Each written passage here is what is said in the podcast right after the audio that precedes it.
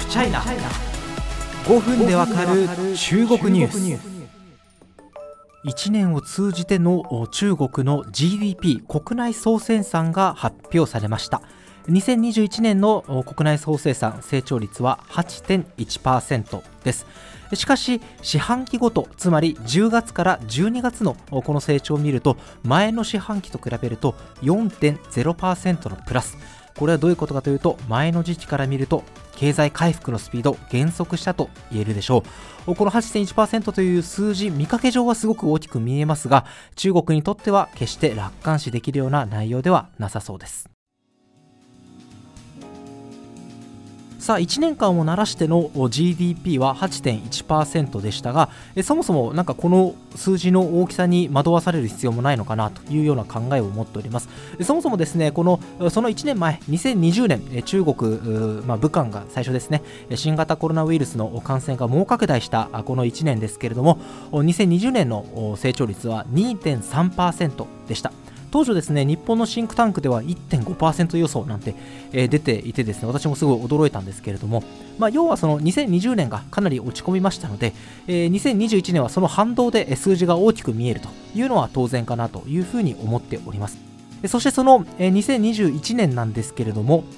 経済回復の速度を数字上落ち込んでいると見ても良さそうです。四半期、要は3ヶ月ごとに前の年と比べてどれぐらい変わったかというのを見ていきましょう。1月から3月、これ2020年1月から3月というのはもう中国で全国的にですね、ロックダウンだったり、あるいは工場の操業停止だったりというのがあった時期なので、2021年はそれとの比較でかなり大きく成長しているというか、戻しているということになります。第1四半期は 18.3%、第2四半期は 7.9%、第3四半期は 4.9%、第4四半期10月から12月は 4.0% となってます。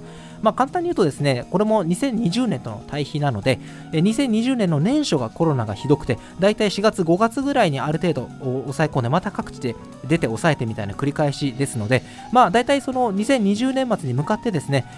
全体ペースで抑制に向かっていったと考えると、比較対象がですね、年末に向かうたびにどんどん手強くなるので、2021年の数字も第4四半期に向かって数字が落ち込んでいくということになるかもしれません。一方で中国もですね、年末に向けて、例えば中国恒大問題、不動産規制がですね非常に大きな影響を及ぼしているということが分かったり、あるいはデルタ株含め中国の各都市で新型コロナウイルスの感染がぶり返し、その度にその地域ではロックダウン、あるいはゼロコロナということがありまして、地域の経済が大幅に減速する等々がありました。そういった影響も受けているというのは間違いなさそうです。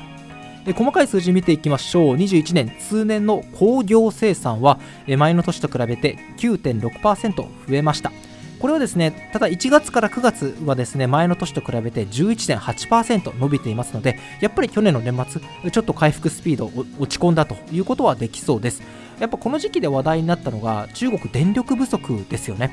いろんな電力不足の原因はこれじゃないかみたいなことが報じられましたけれども、例えばそのうちの一つにCO2 の排出量規制みたいな、これの目標値があるから、それに合わせるように、例えば石炭などを使った発電などを抑えなさいという指示が出たんじゃないかというような推測もありました。こうしたこともあってか、鉄鋼やセメント生産が落ち込んでいます。実際にですね、この工業生産のグラフを見ると、電力不足が特に叫ばれた9月以降ですね、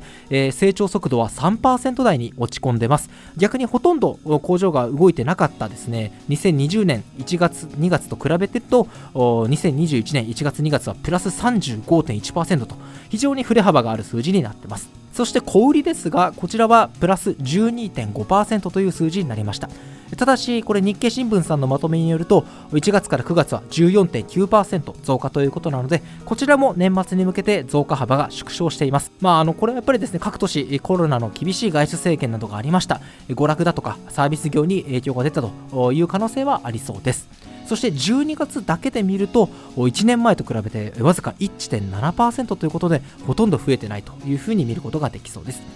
続いて不動産市場関連する投資額、21年はですね、前の年と比べると 4.4% プラスとなりました。こちらも年末に向けて減速したという同様の傾向があります。そしてちょっと GDP の数字ではありませんが、人口が出ました。ですね、2021年出生数1062万人に減少しました。朝日新聞によると、1949年の建国以来過去最少ということになってます。以前このポッドキャストでもですね1000万人割れがあるんじゃないかみたいなことも話しました。そして中国はだいたい1年間の自然死、自然に寿命であったりでお亡くなりになる方が1000万人前後いらっしゃいますので、1000万人を割ると中国の人口がいよいよマイナスに向かうということになります。人口がですねプラスからマイナスに転じて即同行ということはないかもしれませんが、長い目で見れば中国経済にとってもアキレス腱になることは明らかです。日本を見れば分かりますよね。社会保障に多くの税が必要となり、現役世代がそれを支える必要がある、ひいては経済活動の活気が失われる可能性がある、あるいは我々の市場は今後縮小していくということで明るい期待が持てなくなるなどです。と結構駆け足で喋ってきました。簡単に見るとですねやっぱりその各例えば小売であったり、あるいは工業生産であったりですね、年末に向けてどんどんと回復ペースが減少しているというような傾向が見られます。やっぱりですねこのゼロコロナ厳しい政策が行われた年末、冬の時期ですね、各都市でぶり返しがあったということが主要な要因の可能性はありそうです。一方で不動産ですね、中国恒大エバーグランデ問題しかり投機が非常に抑えられているという点もありそうです。そして2021年まさにですね今この喋っている時も天津市とかですね河南省であったりで非常に感染者が一定程度ぶり返しているというような状況にあります。そしてゼロコロナ政策というのはしばらく続いていくものと見られます。全人代3月が終わるまでなのか、あるいは秋の党大会が終わるまでなのか分かりませんけれども、この厳しいゼロコロナ続いていきますので、今後もオミクロン次第で、経済にですねこのゼロコロナによる経済の負担というのはかかるかもしれません。そして習近平国家主席といえば国内大循環というワードを掲げましたね以前。国内の消費を呼び起こすことでこれを新しい経済成長のエンジンにするということを目指していますが、今のところ外需ですね輸出は好調ですが国内消費は冷え気味というような傾向は見て取れますので、なかなか思い通りにいっていないというふうに見えてきます。